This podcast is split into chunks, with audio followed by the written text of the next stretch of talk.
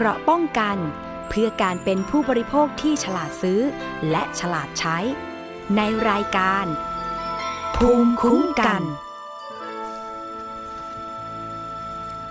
สวัสดีค่ะท่านผู้ฟังคะขอต้อนรับเข้าสู่รายการภูมิคุ้มกันรายการเพื่อผู้บริโภคกลับมาพบกันเช่นเคยนะคะท่านผู้ฟังสามารถติดตามรับฟังรายการและดาวน์โหลดรายการได้ที่ www.thaipbspodcast.com และแอปพลิเคชัน Thai PBS Podcast รวมถึง iOS Google Podcast SoundCloud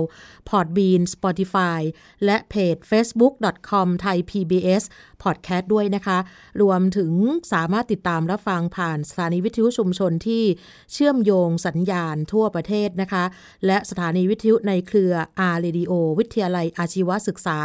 ทั้ง142สถานีและสถานีวิทยุมหาวิทยาลัยแม่โจ้ด้วยค่ะวันนี้ดิฉันศรีวิไลสมทรงรับหน้าที่ดำเนินรายการนะคะสืบเนื่องมาจากเมื่อสัปดาห์ที่ผ่านมานะคะทางกระทรวงสาธารณสุขนั้นได้มีการเสนอในที่ประชุมคณะรัฐมนตรีให้เห็นชอบในการปลดล็อกกัญชาที่จะให้ผู้ป่วยให้แพทย์แผนไทยแพทย์พื้นบ้านสามารถปลูกกัญชาเพื่อรักษาโรคและขายได้แล้วนะคะซึ่งในสาระสำคัญที่มีการเสนอเกี่ยวกับเรื่องนี้นั่นคือเป็นการเสนอแก้ไขพระราชบัญญัติยาเสพติดให้โทษฉบับที่ 7 ค่ะคือให้ผู้ป่วยให้แพทย์พื้นบ้านแพทย์แผนไทยสามารถปลูกกัญชาเพื่อรักษาโรคหรือว่าปรุงยาได้แล้วรวมทั้งจะมีการเปิดให้เกษตรกรสามารถปลูกให้กับผู้ผลิตยาหรือว่าผู้ผลิตสมุนไพรแล้วก็สามารถผลิตยาขายทั้งในและต่างประเทศได้นั่นหมายถึงว่าจะมีการส่งออกเพื่อเป็นการเพิ่มโอกาสการเข้าถึงในทั้งเชิงของการรักษาเพื่อประโยชน์ทางการแพทย์แล้วก็มูลค่าทางเศรษฐกิจด้วยแต่ว่าการปลูกกัญชาสำหรับผู้ป่วยนั้นไม่ใช่ว่าทุกคนจะปลูกได้นะคะท่านผู้ฟังคะขึ้นอยู่กับการวินิจฉัยของแพทย์ผู้ให้การรักษาด้วยและที่สำคัญก็คือต้องผ่านหลักสูตรการใช้กัญชาทางการแพทย์ด้วยเหมือนกันอันนี้ก็เป็นการเพื่อจำกัดการปลูกและก็ต้องขออนุญาตกับทางอย.ด้วยนะคะเหมือนกับแพทย์พื้นบ้านแล้วก็แพทย์แผนไทยเดี๋ยวไปฟังเสียงอย.กันหน่อยนะคะว่าเกี่ยวกับเรื่องนี้นะคะมันจะครอบคลุมถึงอะไรกันบ้างค่ะท่านรองเลขาธิการคณะกรรมการอาหารและยาหรือว่าอย.เภสัชกรหญิงสุภัทราบุญเสริมจะพูดให้ฟังค่ะเป็นนโยบายของกระทรวงนะคะซึ่งรับมาจากนโยบายของรัฐให้ความสำคัญในการต่อยอดภูมิปัญญาและความรู้ของป่าชาวบ้านแล้วก็ต้องการให้มีนวัตกรรมเนี่ยเกษตรแปรรูปรวมถึงศึกษาวิจัยการใช้กัญชาทางการแพทย์เพื่อเพิ่มมูลค่าทางเศรษฐกิจเพราะนั้นเนี่ยท่านอนุทินชาญวิรากูลเนี่ยท่านก็มีนโยบายนะคะให้มีการแก้โทษเนี่ยเพื่อให้ประชาชนได้เข้าถึงกัญชาทางการแพทย์นะที่ผู้เกี่ยวกับการแพทย์เพราะนั้นเนี่ย3เหตุผลสำคัญที่มีการแก้พรบคือ1เนี่ยเพิ่มการเข้าถึงการรักษาให้ผู้ป่วยเนี่ยที่ได้รับการรับรองคือผู้ป่วยเนี่ยไปหาหมอก่อนหมอเนี่ยวินิจฉัยว่าจำเป็นเนี่ยจะต้องใช้ยากัญชาเพื่อรักษาโรคก็สามารถที่ขออนุญาตปลูกแล้วก็ใช้กัญชาเพื่อรักษาโรคของตนเองได้อันนี้เป็นประเด็นที่1ที่มีการแก้นะคะประเด็นที่2นี่คือต่อยอดภูมิปัญญาการแพทย์ในท้องถิ่นให้แพทย์แผนไทยหมอพื้นบ้านเนี่ยสามารถขออนุญาตปลูกกัญชาเพื่อใช้ในการปรุงยาให้ผู้ป่วยของตนเองได้ข้อ3ส่งเสริมอุตสาหกรรมยาของประเทศให้เกษตรกรสามารถขออนุญาตปลูกกัญชาภายใต้ความร่วมมือกับผู้ผลิตยาหรือผลิตภัณฑ์สมุนไพรแล้วก็ทำให้ผู้ผลิตยาเนี่ยหรือผลิตภัณฑ์สมุนไพรเนี่ยสามารถผลิตยากัญชาเนี่ยเพื่อขายในประเทศแล้วก็ส่งออกได้นี่คือสามหลักการสำคัญในการแก้พรบครั้งนี้ค่ะคืองี้นะคะหลักเกณฑ์เนี่ยมันจะออกมาเป็นกฎหมายลูกซึ่งตอนนี้เรากำลังเซตหลักเกณฑ์อยู่ถามว่าปลูก6ต้นไหมมันอาจจะไม่ระบุว่า6ต้นนะคะจำนวนต้นที่ปลูกเนี่ยก็ขึ้นอยู่กับการวินิจฉัยของแพทย์นะคะคือแพทย์เนี่ยที่จะให้การรับรองกับผู้ป่วยว่าจะปลูกยากัญชาได้แพทย์นั้นเนี่ยจะต้องผ่านหลักสูตรงั้นเถอะนะคะผ่านหลักสูตรก่อนว่าไม่ให้ใช้ยากัญชาแล้วก็จะมีโรคบางประเภทที่สามารถที่จะให้ผู้ป่วยปลูกได้จำนวนที่ปลูกเนี่ยก็จะต้องเป็นไปตามเหตุตามผลตามโรคที่วินิจฉัยแต่ทั้งนี้ทั้งนั้นนะคะหลักการในครั้งนี้เนี่ยคือกัญชายังเป็นยาเสพติดให้โทษประเภท 5 และใช้กัญชาเฉพาะทางการแพทย์เท่านั้นนะคะไม่ได้หลุดหลักการนี้เพราะฉะนั้นผู้ป่วยเนี่ยถ้าหมอวินิจฉัยแล้วเนี่ยรับรองเลยว่าให้ปลูกกัญชาได้เนี่ยผู้ป่วยนั้นก็ต้องมาขึ้นทะเบียนกับอย.นะว่าฉันเนี่ยได้รับการรับรองจากแพทย์ว่าต้องปลูกกัญชานะคะไม่ใช่ว่าใครๆเนี่ยจะปลูกอะไรนี้ก็ได้ไม่ได้มันจะต้องมีผ่านการได้รับการอนุญาตเพราะว่ามันเป็นยาเสพติดนะคะก็ปลูกก็จะอย.ก็จะดูแลว่าคุณปลูกไปในจำนวนที่ได้รับอนุญาตใช้ประโยชน์เนี่ยเพื่อรักษาตนเองนะไม่ได้รั่วไหลออกไปจะใช้ในทางที่ผิดนะคะนี่คือหลักการของมันทั้งหลายทั้งปวงเนี่ยเวลาที่จะขออนุญาตทั้งหลายเนี่ยจะต้องมาขออนุญาตกับอย.นะนะคะทั้งตัวผู้ป่วยแล้วก็หมอแผนไทยแล้วก็หมอพื้นบ้านแล้วก็หลักเกณฑ์พวกนี้เราจะออกมาเป็นกฎกระทรวงประกาศกระทรวงเพื่อทำให้เป็นไปด้วยความรัดกุมไม่รั่วไหลและใช้ประโยชน์เฉพาะทางการแพทย์เท่านั้นคือนี้นะคะคือโดยขั้นตอนของการแก้ไขพรบนะคะพรบฉบับนี้เป็นการส่งแก้ไขโดยกระทรวงสาธารณสุขเพราะนั้นกระทรวงสาธารณสุขก็คือรัฐบาลเองเพราะนั้นหลักการของเขาเนี่ยถ้าเป็นการแก้ไขกฎหมายของฝ่ายบริหารคือรัฐบาลเนี่ยต้องเข้าครม.ก่อนครม.เห็นชอบในหลักการปุ๊บเนี่ยนะคะก็จะส่งไปให้กฤษฎีกาตรวจร่างก่อนตรวจร่างพรบ.เนี่ยว่าใช้กฎหมายถูกต้องอะไรทุกถูกต้องหรือไม่กฤษฎีกาตรวจร่างเสร็จแล้วเนี่ยก็จะส่งกลับมาที่ครม.เพื่อทราบว่ากฤษฎีกาตรวจร่างเรียบร้อยแล้วนะเป็นไปตามแพทเทิร์นของกฎหมายเรียบร้อยแล้วหลังจากนั้นครม.ก็จะส่งเรื่องเนี่ยไปให้สภาการแก้ไขระดับพรบ.เนี่ยต้องเข้าสภานะคะก็สภาก็จะมีสภาผู้แทนราษฎรกับวุฒิสภานะคะก็จะพิจารณาในเรื่องนี้แล้วก็ถ้าพิจารณาและแก้ไขก็จะออกมาเป็นพรบ.ฉบับใหม่นั่นเป็นเสียงของท่านรองเลขาธิการอย.นะคะเภสัชกรหญิงสุภัทราบุญเสริมนะคะกับเรื่องของกรณีที่ทางอย.เสนอให้มีการปลดล็อกนะคะว่าใครสามารถที่จะปลูกได้ชัดเจนก็คือว่าเป็นการปลูกเพื่อเอามารักษาผู้ป่วยนะคะอีกท่านนึงนะคะที่มีการรักษาผู้ป่วยในเรื่องของกัญชามาหลาย10ปีนานมากด้วยนะคะท่านนี้เป็นหมอพื้นบ้านที่ใช้น้ำมันกัญชาในการรักษาโรคให้กับผู้ป่วยมาระยะเวลานานนะคะปัจจุบันท่านเป็นผู้อำนวยการมูลนิธิขวัญข้าวนะคะบอกว่าขณะนี้ทางมูลนิธิก็กำลังเดินหน้าในการอบรมการใช้กัญชาให้กับผู้ที่สนใจทั้งวิธีการปลูกวิธีการสกัดแล้วก็วิธีการใช้อย่างครบวงจรส่วนหนึ่งก็คือมาจากที่รองนายกรัฐมนตรีและรัฐมนตรีว่าการกระทรวงสาธารณสุขนะคะคุณอนุทินชาญวีรกูลที่มีการเตรียมเสนอแก้ไขพรบยาเสพติดให้โทษฉบับที่ 7ซึ่งเป็นกฎหมายที่จะเอื้อประโยชน์ต่อการปลูกกัญชานะคะไปฟังเสียงของผอ.มูลนิธิขวัญข้าวกันนะคะอาจารย์เดชาสิริพัฒน์ค่ะคือภูมิปัญญาไทยมันสูงส่งนะมากกว่าฝรั่งเยอะหรือว่าภูมิยาไอ้เรื่องกัญชาเนี่ยเราทำมาก่อนนานแล้วแล้วก็พิสูจน์กันได้โดยวิทยาศาสตร์เนาะก็คุณก็พิสูจน์แล้วไงว่าปีที่ผ่านมาเนี่ยใช้ยาสูตรไทยของผมครับสูตรฝรั่ง2สูตรขององค์การเภสัชกับเภเวชนะมันต่างขนาดไหนเขาไม่ถึง 2,000 คนผมก็ตั้งหลายหมื่นแล้วของเขาได้144ล้านเนี่ยผมใช้ไม่ถึง2ล้านหรอกผมให้ไทยเนาะแล้วก็หายตั้งเกิน 60% ตั้งเยอะไอ้นั่น50ก็ไม่ถึงหรอกเพราะนั้นพิสูจน์แล้วแบบเนี้ยคุณก็ต้องขยายผลเพราะว่ามันเห็นผลเพิ่มประจักษ์เนาะแล้วคุณก็ทำเองจนจบใช่ไหมเพราะนั้นไม่ต้องไปติดฝรั่งหรอกทำให้ฝรั่งมาตามเรามั่งสิแล้วประชาชนได้ประโยชน์เองใช่ไหมล่ะเพราะว่าของเรามันทั้งถูกทั้งดีทั้งง่ายทั้งปลอดภัยทุกอย่างใช่ไหมของฝรั่งไม่ยากก็ยากแพงก็แพงแล้วไม่ปลอดภัยแล้วก็จำกัดมากแล้วเงินก็เสียเยอะโอ้ไปทำทำไมเพราะนั้นถ้าคุณไม่ออกจากกรอบเนี้ยเมื่อไหร่เราก็ทำเขาไม่ทันหรอกแล้วก็ไม่เป็นประโยชน์ต่อประชาชนหรอกเพราะว่าคุณต้องให้ใช้ต่อเมื่อคุณไม่มียาอื่นจะใช้แล้วเท่านั้นซึ่งก็คือยาฝรั่งไปเสียเงินเขาทำไมเราต้องการลดยาฝรั่งไงเพราะงั้นถ้าเราใช้ลดยาฝรั่งเนี่ยผมเชื่อเลยว่าปีนึงเราลดได้อย่างน้อย 50% เนาะนั่นเป็นเสียงของอาจารย์เดชาสิริพัฒน์นะคะผู้อำนวยการมูลนิธิขวัญข้าวในฐานะหมอพื้นบ้านที่ใช้น้ำมันกัญชาในการรักษาโรคให้กับผู้ป่วยมาในระยะเวลานานซึ่งอาจารย์เดชายังยืนยันเหมือนเดิมนะคะว่าน้ำมันกัญชาหรือว่ายาจากพืชกัญชานั้นเนี่ยสามารถลดการนำเข้ายาจากต่างประเทศได้ถึง50%ต่อปีนะคะแล้วก็การที่คณะรัฐมนตรีมีการเห็นชอบแก้ไขพระราชบัญญัติยาเสพติดให้โทษแล้วก็จะเป็นการเปิดโอกาสให้ผู้ป่วย ให้หมอพื้นบ้านแพทย์แผนไทยเกษตรกรสามารถผลิตนำเข้าส่งออกและจำหน่ายหรือมีกัญชาไว้ในครอบครองได้นะคะแต่ว่าในอีกมุมหนึ่งนะคะเห็นล่าสุดก็คือทางเลขาธิการสภาเภสัชกรรมนะคะมีการเสนอว่า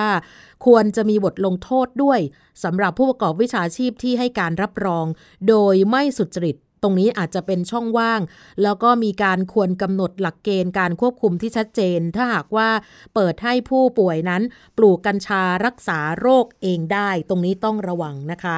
ซึ่งในการที่ครม.มีการอนุมัตินะคะในเกี่ยวกับหลักการร่างพระราชบัญญัติยาเสพติดให้โทษครั้งนี้นะคะตามที่กระทรวงสาธารณสุขเสนอนั้นเนี่ยค่ะทางรองโฆษกประจำสำนักนายกรัฐมนตรีค่ะคุณไตรสุรีไตรสรณกุลนะคะมีการได้อธิบายว่ามีการพูดถึงการกำหนดให้ผู้ป่วยแพทย์แผนไทยหมอพื้นบ้านและเกษตรกรที่ร่วมกับผู้ได้รับอนุญาตผลิตสมุนไพรสามารถผลิตนำเข้าส่งออกจำหน่ายหรือว่ามีไว้ในครอบครองยาเสพติดให้โทษประเภทที่5หรือกัญชาได้ซึ่งช่วยในการแก้ไขปัญหาการเข้าถึงการใช้กัญชาเพื่อรักษาโรคแล้วก็ปัญหา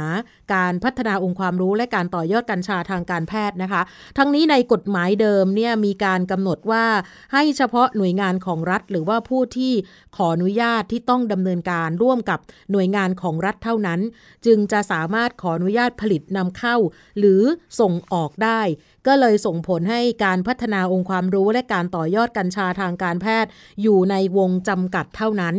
ขณะที่ผู้ประกอบการวิชาชีพการแพทย์แผนไทยผู้ประกอบการวิชาชีพการแพทย์แผนไทยประยุกต์และหมอพื้นบ้านนั้นไม่สามารถขออนุญาตปลูกกัญชาเพื่อนำมาปรุงยาตำรับที่มีกัญชาเป็นส่วนผสมสำหรับผู้ป่วยได้ค่ะประธานสภาเกษตรกรแห่งชาติคุณประพัฒน์ปัญญาชาติรักอดีตรัฐมนตรีช่วยว่าการกระทรวงเกษตรและสหกรณ์ก็ได้แสดงความคิดเห็นว่ามีการเห็นด้วยแล้วก็สนับสนุนนะคะว่าที่กระทรวงสาธารณสุขเสนอแก้กฎหมายยาเสพติดเพื่อคลายล็อกกัญชาให้กับผู้ป่วยให้กับเกษตรกรและเอกชนสามารถปลูกได้เพราะเชื่อว่าน่าจะส่งผลดีต่อยอดภูมิปัญญาการแพทย์ท้องถิ่นแล้วก็ส่งเสริมอุตสาหกรรมยาและจะมีผลดีต่อเศรษฐกิจรวมถึงความมั่นคงทางยาของประเทศไทยด้วยนะคะในส่วนของสภาเภสัชกรรมนะคะที่บอกว่าเมื่อสักครู่ได้พูดถึงนิดนึงนะคะนั่นก็คือท่านเลขาธิการสภาเภสัชกรรมค่ะรองศาสตราจารย์เภสัชกรหญิงวรรณาศรีวิริยานุภาพบอกว่าเห็นด้วยกับร่างกฎหมายยาเสพติดให้โทษฉบับใหม่ซึ่งถือว่าเปิดโอกาสให้ผู้ป่วยนั้นได้ปลูกกัญชาเพื่อรักษาโรคแพทย์แผนไทยแพทย์แผนปัจจุบันก็คือสามารถเอามาปรุงเป็นยาแล้วก็รวมทั้งภาคเอกชนก็สามารถผลิตขายยาในประเทศได้แล้วก็สามารถส่งออกได้ด้วยนะคะแต่ว่าท่านเลขาธิการสภาเภสัชกรรมนั้นก็มีการท้วงติ่งนิดหนึ่งนะคะมีข้อท้วงติ่งก็คือเรื่องของการให้ผู้ประกอบการขออภัยเป็นผู้ประกอบวิชาชีพรับรองเพราะว่ามันไม่มีหลักประกันการรับรองโดยสุจริตแล้วก็อาจจะเกิดปัญหาการรับรองโดยไม่สุจริตได้ซึ่งสุดท้ายแล้วอาจทำให้เกิดความเสียหายทั้งระบบก็เลยควรจะมีบทลงโทษสำหรับผู้ที่ประกอบวิชาชีพที่ให้การรับรองโดยไม่สุจริตแล้วก็ต้องกำหนดรายละเอียดกำหนดหลักเกณฑ์วิธีการและเงื่อนไขที่สามารถควบคุมได้นะคะทางนี้เห็นว่าผู้ป่วยนั้นควรจะใช้ตามความจำเป็นเท่านั้นนะคะไม่ควรนำมาใช้ในทางที่ผิดค่ะซึ่งปัจจุบันเราจะเห็นนะคะว่าในออนไลน์นะคะในอินเทอร์เน็ตใน Facebook ใน IG ก็ตามเนี่ยมีการประกาศขายกันอย่างโจ่งครึ่มเลยทีเดียวนะคะซึ่งก็ไม่แน่ใจว่าจะมีการแจ้งความเอาผิดกันได้หรือไม่อย่างไรนะคะอยู่ที่ผู้บริโภคนะคะสำหรับทุกท่านนะคะไม่ควรที่จะเอามาใช้ในทางที่ผิดค่ะถ้าอยากจะใช้แล้วก็คิดว่าโรคที่ตัวเองเป็นอยู่ตอนนี้เนี่ยมีความจำเป็นต้องใช้น้ำมันกัญชาในการรักษาก็ต้องปรึกษาแพทย์ประจำตัวของท่านก่อนนะคะอย่าไปซื้อแล้วก็นำมาใช้เองนะคะสังเกตนะคะว่าในช่วงที่ผ่านมานั้นนี่นะคะหน่วยงานต่างๆนะคะไม่ว่าจะเป็นกระทรวงสาธารณสุขก็ตามหรือแม้จะเป็นกระทรวงยุติธรรมจะมีการลุยแก้กฎหมายเกี่ยวกับยาเสพติดนะคะที่จะให้ประชาชนนั้นได้มีโอกาสเข้าถึงกันมากยิ่งขึ้นนอกจากกัญชาก็ยังจะมีอีกตัวหนึ่งก็คือ พืชใบกระท่อมนะคะก่อนหน้านี้ทางกระทรวงยุติธรรมนะคะปปส.เองค่ะได้ลงพื้นที่ไปที่อำเภอบ้านนาสารจังหวัดสุราษฎร์ธานีเป็นการเปิดโครงการศึกษาวิจัยเพื่อสำรวจและจัดทำฐานข้อมูลพืชกระท่อมให้เป็นพื้นที่นำร่องที่ตำบลน้ำพุอำเภอนาสารจังหวัดสุราษฎร์ธานีก็มีหน่วยงานราชการท้องถิ่นผู้นำชุมชนและชาวบ้านนะคะต้อนรับเลยเพราะว่าขณะนี้เนี่ยในส่วนของกระทรวงยุติธรรมกำลังเร่งดำเนินการแก้ไขกฎหมายพรบยาเสพติดให้โทษที่จะปลดล็อกพืชกระท่อมด้วยเป็นการปลดล็อกออกจากบัญชียาเสพติดให้โทษประเภทที่5เหมือนกับกัญชาเหมือนกันเลยค่ะเหตุผลก็คือจะมาใช้ประโยชน์ทางการแพทย์เพราะว่าใบกระท่อมนั้นมีสรรพคุณบรรเทาอาการปวดไข้นะคะใช้แทนมอร์ฟีนได้แล้วก็สามารถออกฤทธิ์ได้ดีกว่ามอร์ฟีนประมาณ 13-17 เท่าแล้วก็นำไปใช้บำบัดเลิกยาเสพติดจำพวกยาบ้าและยาไอซ์นอกจากนี้ยังสามารถนำมาแปรรูปเป็นผลิตภัณฑ์ได้หลากหลายทั้งเป็นยาแคปซูลแก้ปวดเมื่อยและเป็นส่วนผสมในเครื่องดื่มชูกำลังแต่ว่าต้องขออนุญาตทางอย.ก่อนด้วยเหมือนกันนะคะล่าสุดนั้นทางรัฐมนตรีว่าการกระทรวงยุติธรรมค่ะคุณสมศักดิ์เทพสุทินนะคะบอกว่าขณะนี้กำลังจะเร่งดำเนินการปลดล็อกพืชใบกระท่อมให้แล้วเสร็จนะคะแล้วก็ล่าสุดนั้นที่มีการประชาพิจารณ์กันหลายรอบนี่นะคะโดยเฉพาะในพื้นที่อำเภอบ้านนาสารนะคะจังหวัดสุราษฎร์ธานีนั้นเนี่ยก็บอกว่าที่นั่นเป็นที่เดียวเป็นพื้นที่เดียวในประเทศไทยค่ะที่ทางปปส.อนุญาตให้มีการปลูกกระท่อมได้เป็นการปลูกเพื่อการวิจัยนะคะปลูกกันมาตั้งแต่ปี 2559 แล้วค่ะโดยมีการควบคุมพืชกระท่อมกว่า 1,500 ต้นแล้วก็มีการปลูกกระจายอยู่ในพื้นที่ทั้งหมด 6 หมู่บ้านของตำบลน้ำพุอำเภอบ้านนาสารสุราษฎร์ธานีนะคะเป็นการควบคุมการปลูกอย่างเข้มงวดค่ะโดยมีการติดบาร์โค้ดทำข้อมูลทุกต้นและมีการกำหนดกติกาประชาคมในหมู่บ้านกันก็คือเป็นการทำประชาคมระดับตำบลควบคุมกันเองอีกชั้นหนึ่งซึ่งชาวบ้านเองก็รอคอยให้มีการปลดล็อกพืชกระท่อมมาเป็นเวลานานแล้วนะคะแล้วก็ที่ผ่านมามีการร่วมกันกับมหาวิทยาลัยสงขลานครินทร์และจุฬาลงกรณ์มหาวิทยาลัยในการศึกษาวิจัยพืชกระท่อมเพื่อนำมาใช้ประโยชน์ทางการแพทย์นะคะแล้วก็หลังจากนั้นก็จะส่งรายงานการวิจัยไปที่ปปส.และรายงานต่อกระทรวงยุติธรรมนะคะนี่ถือว่ามีความคืบหน้าสำหรับในส่วนของพื้นที่นำร่องปลูกกระท่อมนะคะที่เป็นที่เดียวปลูกแล้วไม่ผิดกฎหมายที่บ้านนาสารค่ะเพราะว่าปปส.อนุญาตให้แต่ละบ้านนั้นเนี่ยนะคะทั้งหมด6หมู่บ้านเนี่ยสามารถครอบครองต้นกระท่อมได้บ้านละ3ต้นค่ะโดยใช้ธรรมนูญตำบลควบคุมให้มีการติด QR Code ทุกต้นนะคะถ้าบ้านไหนปลูกเกิน3ต้นก็จะมีการทำลายทันทีนะคะซึ่งถือว่าน่าจะเป็นสิ่งที่หลายคนก็อาจจะกังวลเกี่ยวกับข้อดีข้อเสียของการปลดล็อกพืชกระท่อมเหมือนกับเหมือนกับกัญชาด้วยนะคะโดยก่อนหน้านั้นทางเลขาธิการปปส.นะคะคุณนิยมเติมศรีสุขก็บอกว่าจริงๆแล้วคณะกรรมการศึกษาความเหมาะสมในการกำหนดพืชกระท่อมนั้นกำลังอยู่ระหว่างการรวบรวมทั้งข้อดีและข้อเสียทั้งหมดของการปลดล็อกสำหรับพืชชนิดนี้ออกจากบัญชียาเสพติดให้โทษประเภทที่5แต่ว่ามีแนวโน้มที่สูงเลยค่ะว่าจะมีการยกเลิกซึ่งหากว่ายกเลิกจริงก็ต้องมีการแก้ไขกฎหมายในส่วนของกระทรวงสาธารณสุขด้วยก็คือพรบยาเสพติดให้โทษฉบับเดียวเลยค่ะแต่ว่าในส่วนของกฎหมายของปปส.นั้นนี่นะคะปปส.ไม่ต้องแก้แล้วไม่ต้องแก้เพิ่มเติมเนื่องจากว่าร่างประมวลกฎหมายยาเสพติดฉบับใหม่ที่ออกมานั้นจะเอื้อต่อการใช้ประโยชน์จากพืชเสพติดโดยเฉพาะกระท่อมได้อยู่แล้วนะคะแล้วก็ในช่วง2ปีที่ผ่านมาเนี่ยทางปปส.มีการทำโครงการวิจัยการพัฒนารูปแบบการควบคุมพืชกระท่อมโดยการมีส่วนร่วมของชุมชนในประเทศไทยในพื้นที่ตำบลน้ำพุอำเภอบ้านนาสารจังหวัดสุราษฎร์ธานีเพื่อใช้ประโยชน์ทางการแพทย์ของทั้ง2มหาวิทยาลัยแล้วก็มีการทดลองการวิจัยโดยชาวบ้านทั้ง6หมู่บ้านนั้นอย่างที่บอกว่าได้รับอนุญาตให้ปลูกไว้ในครอบครองบ้านละไม่เกิน3ต้นนะคะประมาณ655ครัวเรือนนะคะต่อมา มีเกิดปัญหาน้ำท่วมทำให้พืชนะคะทำให้ต้นกระท่อมบางส่วนก็ตายตอนนี้ก็อาจจะมีจำนวนน้อยลงซึ่งต้นกระท่อมทั้งหมดนั้นมีการขึ้นทะเบียนแล้วนะคะแล้วก็จัดทำระบบ QR Code เพื่อทำเป็นฐานข้อมูลเอาไว้เรียบร้อยแล้วก็ถ้ามีการปลดล็อกแบบ 100% เมื่อไหร่คือเป็นการปลดล็อกออกจากบัญชียาเสพติดประเภท5เนี่ยนะคะทางปปส.ก็จะมีการประกาศให้พื้นที่ใดพื้นที่หนึ่งสามารถเสพกระท่อมได้โดยไม่ผิดกฎหมายและสามารถใช้พืชกระท่อมในชีวิตประจำวันอย่างเช่นเมื่อออกไปกรีดยางหรือว่าเคี้ยวเพื่อการรักษาโรคบางชนิดได้นะคะสำหรับพื้นที่ดังกล่าวอย่างที่บอกนะคะว่าเขามีการจัดทำเป็นธรรมนูญตำบลขึ้นมาเพื่อควบคุมพืชชนิดนี้นะคะก็คืออนุญาตให้ชาวบ้านปลูกได้ครอบครัวละไม่เกิน3ต้นนะคะแต่ว่าปัจจุบันนี้เนี่ยหลายคนก็เป็นห่วงเรื่องของการที่เยาวชนนะคะนำกระท่อมไปใช้แบบผิดวัตถุประสงค์หรือว่านำไปใช้เป็นส่วนผสมของยาเสพติดให้โทษประเภท4 x 100และในกรณีที่เข้าไปยุ่งเกี่ยวกับยาเสพติดอย่างเช่นยาบ้ายาไอซ์กัญชาก็จะไม่ให้การช่วยเหลือทุกด้านสำหรับเรื่องนี้ค่ะนี่คือสิ่งที่เกิดขึ้นนะคะเพราะว่าตอนนี้เนี่ยมีหลายคนก็รอคอยอยู่ว่าเมื่อไหร่จะมีการปรับนะคะคือถ้า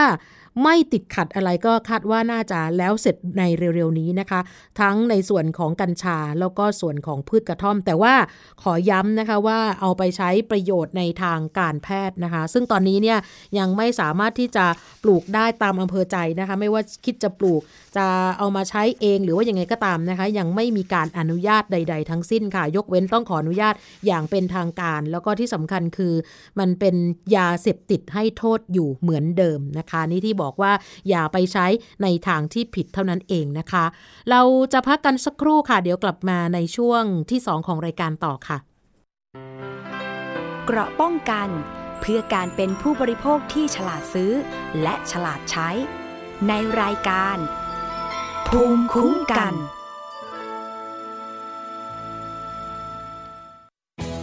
ไทย PBS Digital Radio Infotainment for All สถานีวิทยุดิจิทัลจากไทย PBS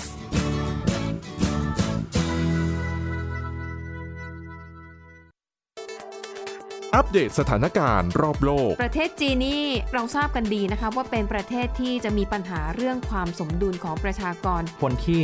ได้รับความสนใจจากวิกฤตในครั้งนี้ก็คือนายกรัฐมนตรีนิวซีแลนด์เรื่องราวสีสันจากต่างแดนก็มีช่อง YouTube เป็นของตัวเองใช้ชื่อว่าครัวคุณยายโรงพยาบาลเพื่อดูแล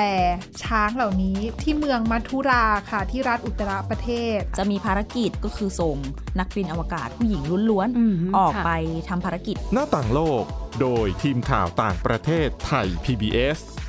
ทุกวันจันทร์ถึงศุกร์ 12:00 น.ทางไทย PBS Digital Radio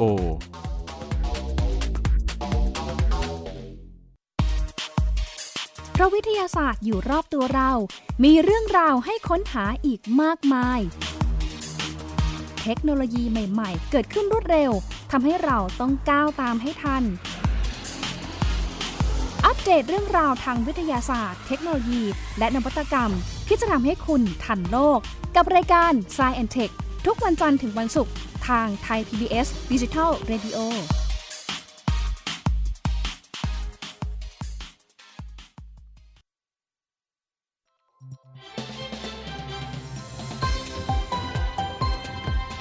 คุณกำลังรับฟังไทย PBS Digital Radio วิทยุข่าวสารสาระเพื่อสาธารณะและสังคมเกราะป้องกันเพื่อการเป็นผู้บริโภคที่ฉลาดซื้อและฉลาดใช้ในรายการภูมิคุ้มกันกลับมาช่วงนี้กับรายการภูมิคุ้มกันกันต่อนะคะเราจะไปดูคดีที่หลายท่านอาจจะคิดว่าเป็นเรื่องไกลตัวนะคะแต่ว่าจริงๆแล้วก็น่าติดตามอยู่พอสมควรนะคะอันสืบเนื่องมาจากเมื่อช่วงสิ้นเดือนกรกฎาคมที่ผ่านมานะคะ31 กรกฎาคมที่ศาลแพ่งกรุงเทพใต้ค่ะมีการนัดฟังคำพิพากษาศาลอุทธรณ์ที่ตัวแทนชาวบ้านกัมพูชา2รายขอให้ศาลมีคำสั่งให้รับดำเนินกระบวนการพิจารณาคดีแบบกลุ่ม กรณีชาวบ้านเป็นโจทยื่นฟ้องต่อศาลเพื่อเรียกร้องให้เยียวยาความเสียหายจากการดำเนินกิจกรรมของบริษัทน้ำตาลชื่อดังยี่ห้อหนึ่งของประเทศไทยซึ่งส่งผลกระทบต่อชาวกัมพูชากว่า700ครอบครัวนะคะในศาลชั้นต้นสำหรับคดีนี้เนี่ยมีคำสั่งไม่อนุญาตให้รับพิจารณาคดีแบบกลุ่มทางโจทก์ก็เลยยื่นอุทธรณ์ต่อนะคะแล้วก็ศาลชั้นต้นได้อ่านคำสั่งศาลอุทธรณ์ว่าได้มีการตรวจสำนวนประชุมปรึกษาแล้วได้ความว่าบริษัทอังกอร์ซูก้าเป็นตัวแทนของจำเลยซึ่งได้สัมปทานที่ดินจำนวน 39,550 ไร่ซึ่งครอบคลุมที่ดินของโจทก์และสมาชิกของกลุ่มโดยได้ทำการบุกรุกที่ทำกินหรือเผาทำลายบ้านเรือนและทรัพย์สินให้เกิดความเสียหายของสมาชิกบางกลุ่มบางส่วนรวมแล้ว23ครอบครัวจาก700ครอบครัวถือว่าเป็นการละเมิดต่อกลุ่มบุคคลอย่างเดียวกันและมีลักษณะเฉพาะของกลุ่มเหมือนกันด้วยการมีข้อเรียกร้องเหมือนกันแม้ว่าความเสียหายจะแตกต่างกันก็ตามการดำเนินคดีแบบกลุ่มจึงประหยัดเวลาและค่าใช้จ่ายในการดำเนินการตลอดทั้งป้องกันความซ้ำซ้อนในการดำเนินคดีและความขัดแย้งต่อคำพิพากษานะคะซึ่งศาลอุทธรณ์นั้นได้ยืนยันหลักการเรื่องของการเข้าถึงกระบวนการยุติธรรมของเหยื่อในลักษณะเป็นกลุ่มได้อย่างชัดเจนเนื่องจากว่าการฟ้องคดีแบบกลุ่มนี่นะคะทำให้มีการเข้าถึงความยุติธรรมได้โดยคดีในลักษณะนี้เป็นคดีที่เหตุเกิดขึ้นในต่างประเทศนะคะเพราะฉะนั้นการที่จะให้เหยื่อจากการถูกละเมิดเพื่อเดินทางเข้ามาประเทศไทยเพื่อฟ้องคดีทุกรายเนี่ยจะไม่สามารถอำนวยความยุติธรรมให้กับเหยื่อได้โดยเฉพาะในคดีนี้เหยื่อนั้นเป็นชาวบ้านนะคะที่มีฐานะยากจนถ้าหากว่าไม่มีองค์กรพัฒนาเอกชนไปให้ความช่วยเหลือเพื่อนำคดีมาฟ้องต่อศาลไทยเป็นลักษณะแบบคดีกลุ่มเนี่ยก็มองไม่เห็นทางเลยว่าชาวบ้านเหล่านั้นจะได้รับความยุติธรรมได้อย่างไรเนื่องจากว่าบริษัทในประเทศกัมพูชาเนี่ยปิดตัวไปแล้ว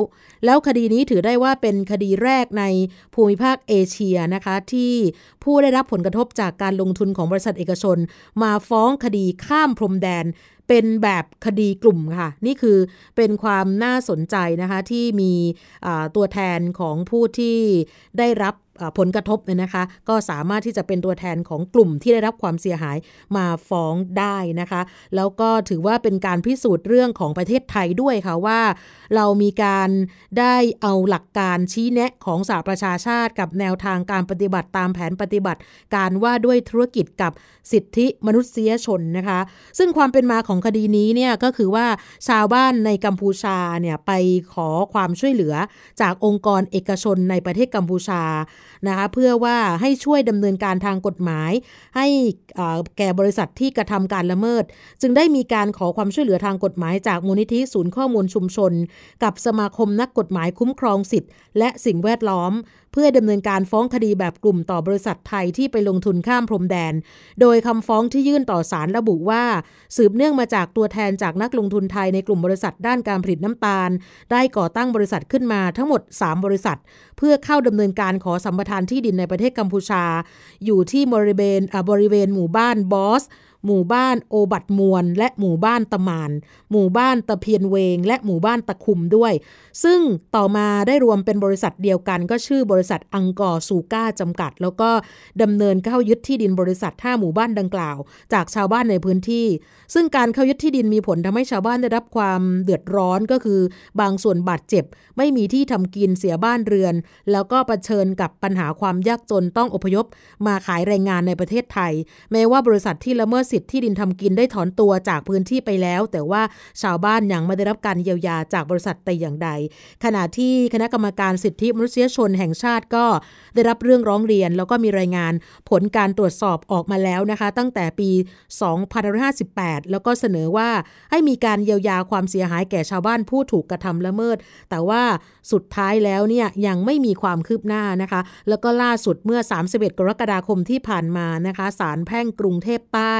ได้มีการนัดฟังคำพิพากษาศาลอุทธรณ์ที่ตัวแทนชาวบ้านขอให้ศาลมีคำสั่งว่าขอให้รับดำเนินกระบวนการพิจารณาคดีแบบกลุ่มนี่เป็นคดีแรกในเอเชียนะคะที่ศาลไทยรับฟ้องผลกระทบข้ามแดนแบบกลุ่มให้นะคะที่ชาวบ้านนั้นมีความเสียหายจากบริษัทน้ำตาลของประเทศไทยนั่นเองค่ะ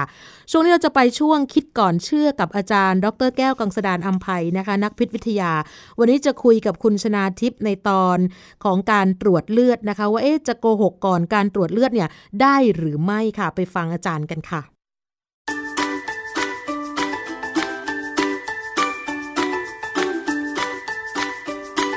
ช่วงคิดก่อนเชื่อ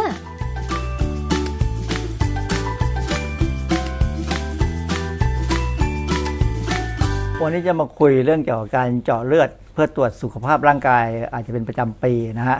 ก็ได้พอดีมีเพื่อนมานั่งคุยตอนเล่นตีแบดด้วยกันเนี่ยเขาก็บอกว่ามันมีค่าเจาะเลือดตัวหนึ่งเกี่ยวกับน้ำตาลแต่ไม่ใช่น้ำตาลธรรมดาผมเองก็ดูแล้วก็ฟังก็ก็งงเหมือนกันว่ามันคืออะไรแต่ปรากฏว่าในใบสั่งเจาะเลือดของผมเองเนี่ยก็มีการเจาะค่าตัวนี้เหมือนกันก็เลยไปนั่งศึกษาว่ามันคืออะไรแล้วก็พบว่ามันก็เป็นความรู้ที่มีประโยชน์ซึ่งผู้บริโภคก็น่าจะที่ต้องไปเจาะเลือดตรวจสุขภาพเนี่ยก็ควรจะทราบว่ามันเจาะแล้วจำเป็นต้องเจาะไหมนะคือหลายๆครั้งเนี่ยเวลาเราไปตรวจร่างกายเนี่ยหมอจะให้เจาะเลือดก่อนแล้วเพื่อจะดูว่าองค์ประกอบของเลือดเนี่ยมันมีอะไรที่เบี่ยงเบนไปจากค่ามาตรฐานไหม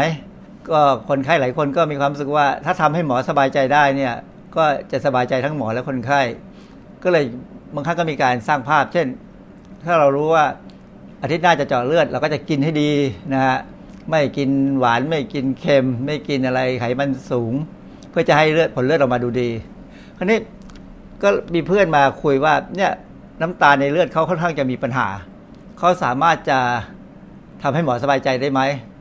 ก็เลยคิดว่าเรื่องนี้น่าจะมาดูศึกษาดูซิว่ามันทำได้ไหมเพราะว่าตัวผมเองบางทีก็มีความรู้สึกว่าอยากให้หมอสบายใจแล้วก็ที่ผ่านมาหมอก็ค่อนข้างสบายใจเดี๋ยวเราไปดูซิว่ามีการสร้างภาพได้ขนาดไหนในเรื่องของผลเลือดเนี่ยนอกจากไขมันซึ่งไขมันนี้ถ้าเรากินไขมันต่ำๆส่วนใหญ่แล้วภายใน1อาทิตย์เนี่ย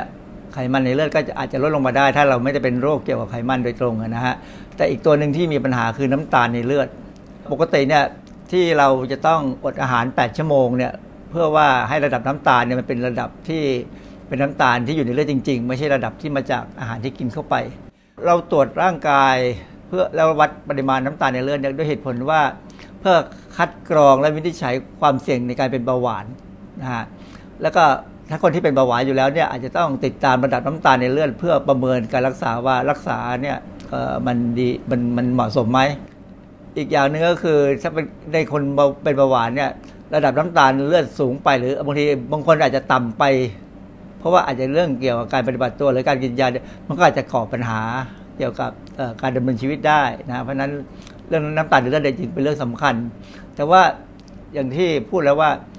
เราสามารถทำให้น้ำตาลในเลือดเนี่ยมันปรับไปอยู่ในค่าที่เป็นมาตรฐานค่อนข้างได้สำหรับคนทั่วไปนะแต่ถ้าคนเป็นเบาหวานนี่อาจจะลำบากนิดหน่อยเพราะนั้นคนที่จะมีปัญหาคือคนที่ใกล้จะเป็นเบาหวานอย่างผมเนี่ยใกล้จะเป็นเบาหวานเนี่ยก็เราก็พยายามที่จะรักษาระดับน้ำตาลในเลือดให้มันดูดีแต่ปรากฏว่าเมื่อไปค้นหาข้อมูลแล้วก็พบว่าเราไม่สามารถจะตกตาหมอได้หรอกครับมันมีวิธีที่หมอเขาจะจัดการเราก่อนอื่นเนี่ยเรามาดูก่อนว่าน้ำตาลในกระแสเลือดเนี่ยถ้ามันสูงนานๆเนี่ยจะทำให้เกิดมีผลต่อโรคแทรกซ้อนตามอวัยวะต่างๆเนี่ยได้หลายอย่างนะเช่นทำให้ตาเสื่อมไตเสื่อมหลอดเลือดหัวใจมีปัญหาแล้วก็ระบบประสาทเสื่อมด้วยเพราะนั้นสรุปแล้วเนี่ยการมีน้ำตาลในเลือดสูงๆเนี่ยเป็นเรื่องไม่ดีเพราะว่าอย่างที่หมอส่วนใหญ่ก็พยายามแนะนำคนไข้ว่าอย่ากินหวานรวมกับอย่ากินเค็มนะฮะเพราะว่าเรื่องของไตเนี่ยเป็นเรื่องสำคัญไม่ว่าหวานหรือเค็มจะทำให้ไตเนี่ยเสื่อมแต่ว่าถ้าเป็นเรื่องของหวานและเป็นเบาหวานเนี่ยตานี่ก็เป็นปัญหาที่สำคัญเพราะนั้นปัจจุบันนี้ก็พยายาม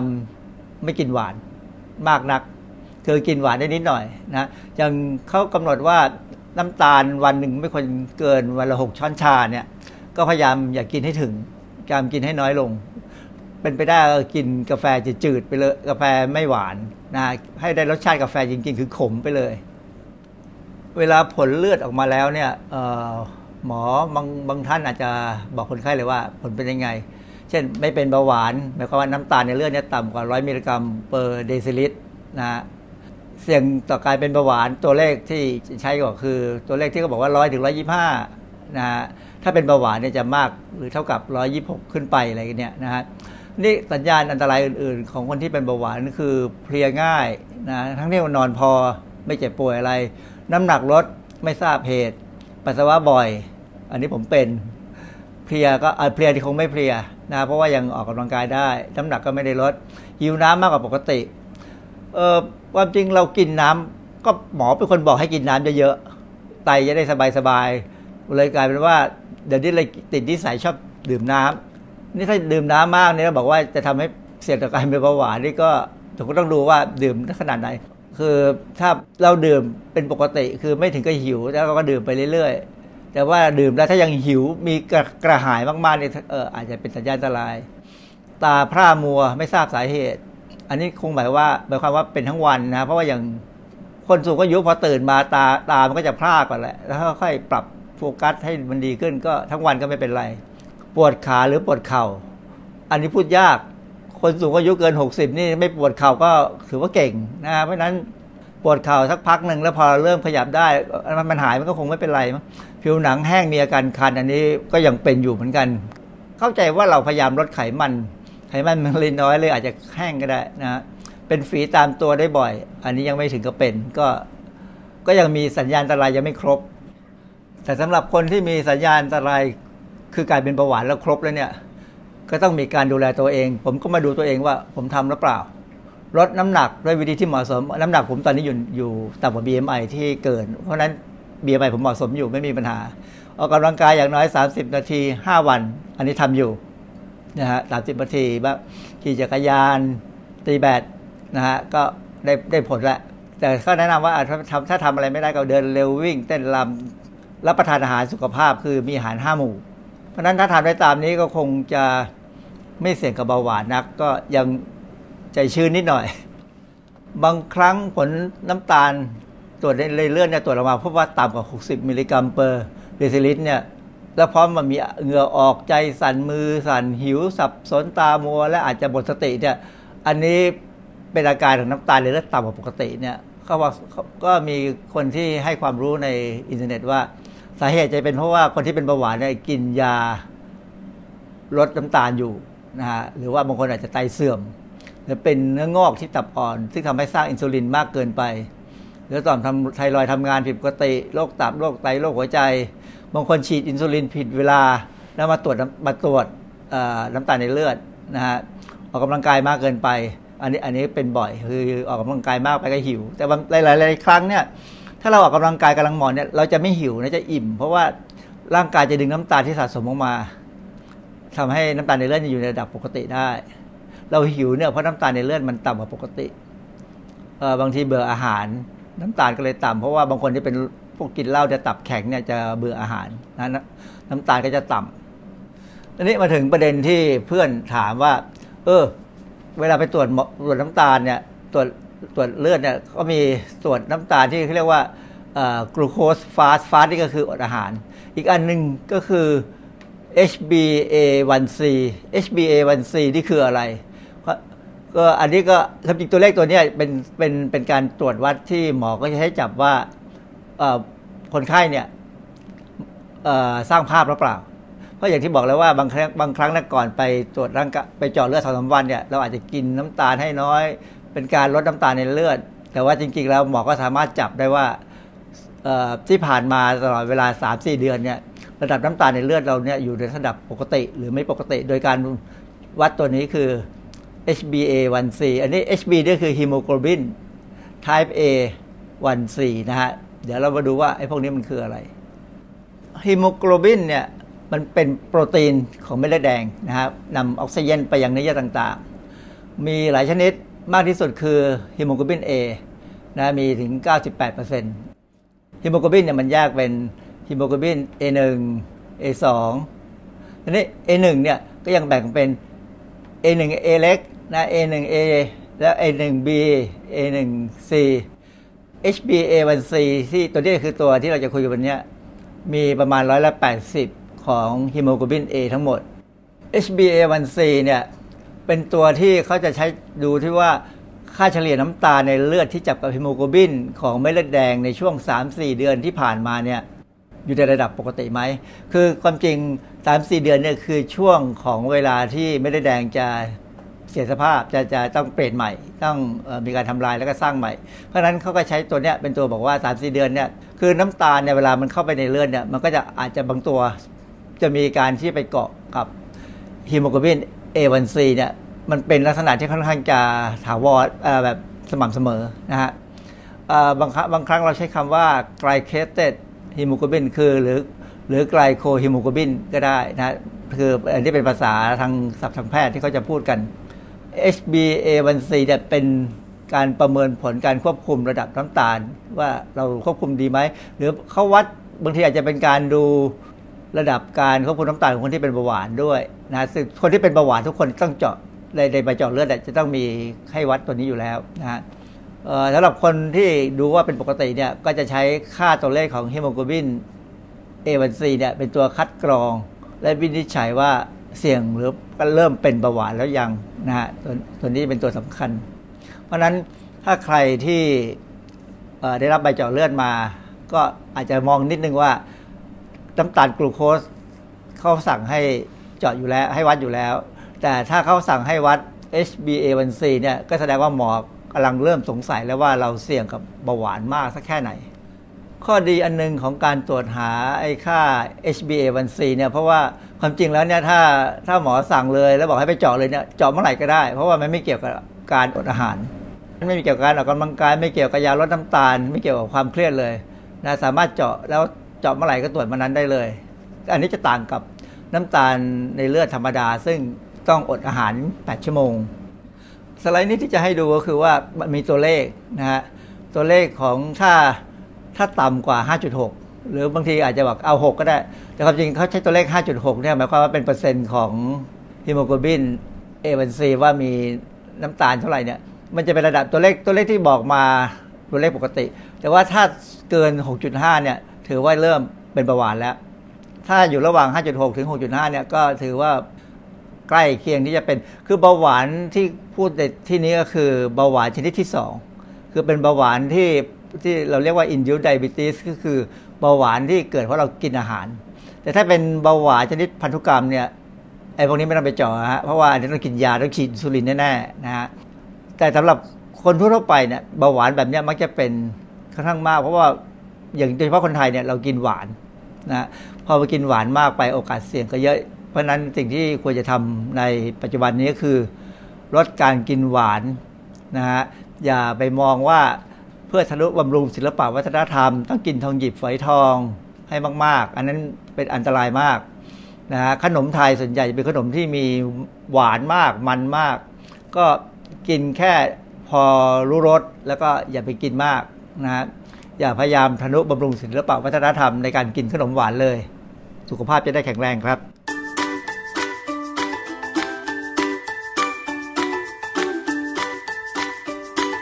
ช่วงคิดก่อนเชื่อ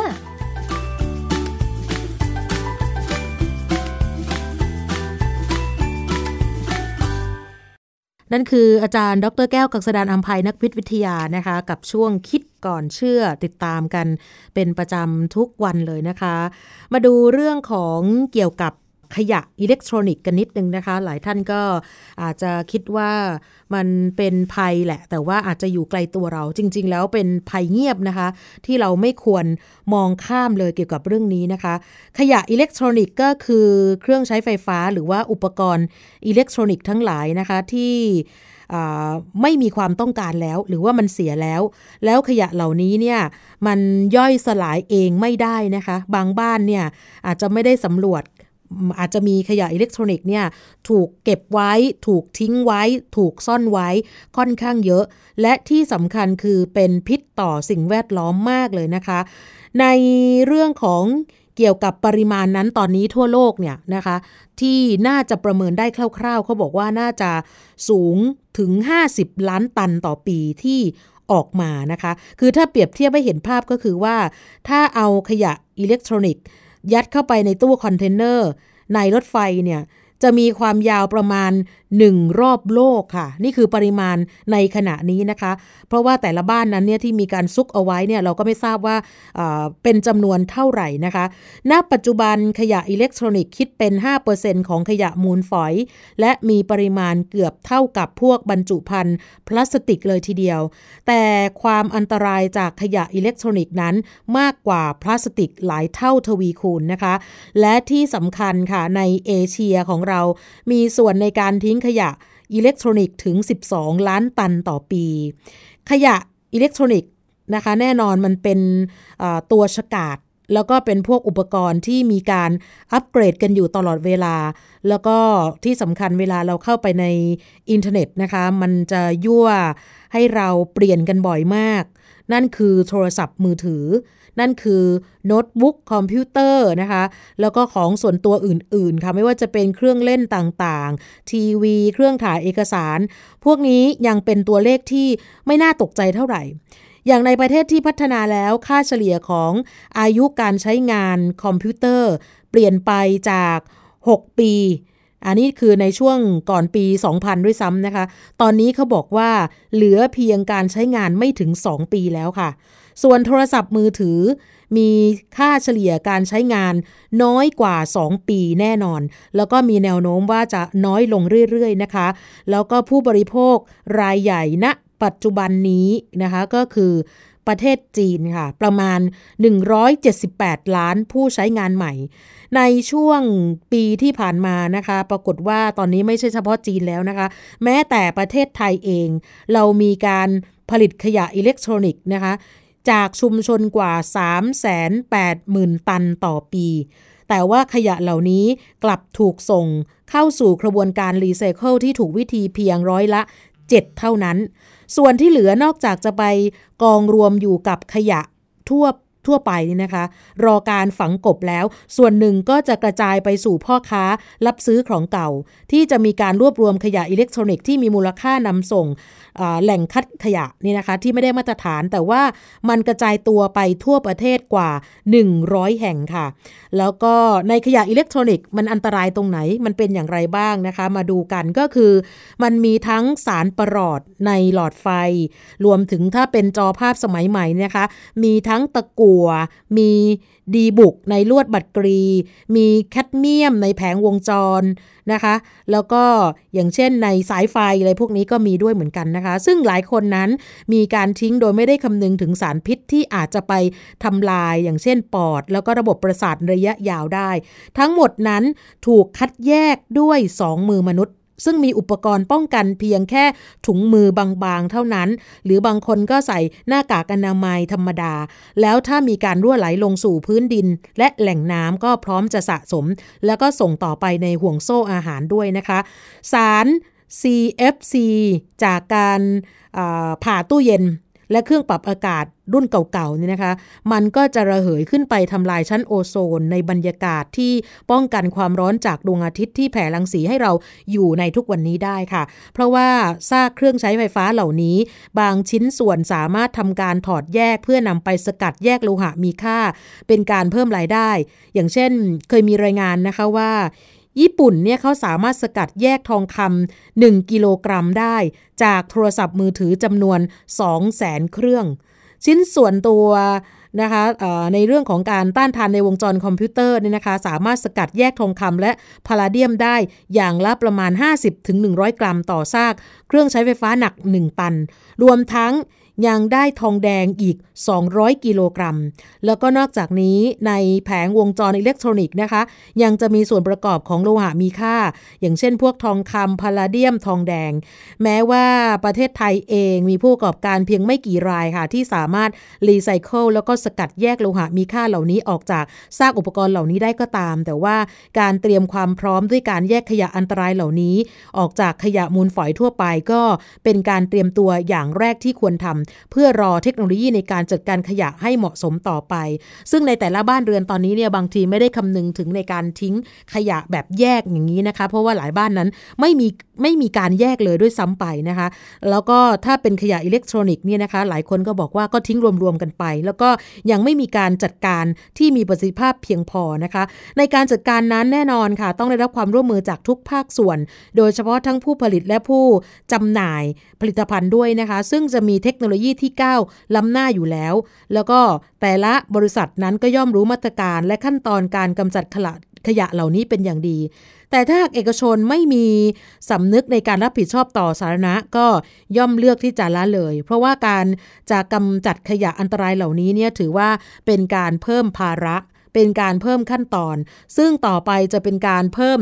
ต้นทุนด้วยซ้ำไปนะคะซึ่งเขาก็มีการละเลยแล้วก็ทำเป็นแบบเฉยๆอะไรประมาณนี้นะคะซึ่งก็ทำให้ขยะนั้นก็ค่อนข้างที่จะล้นนะคะคือกว่าจะรอให้เทคโนโลยีมาจัดการเนี่ยน่าจะต้องใช้เวลานานนะคะแล้วก็รัฐบาลก็เป็นส่วนหนึ่งนะคะในการควบคุมในการดูแลปัญหาขยะอันตรายเหล่านี้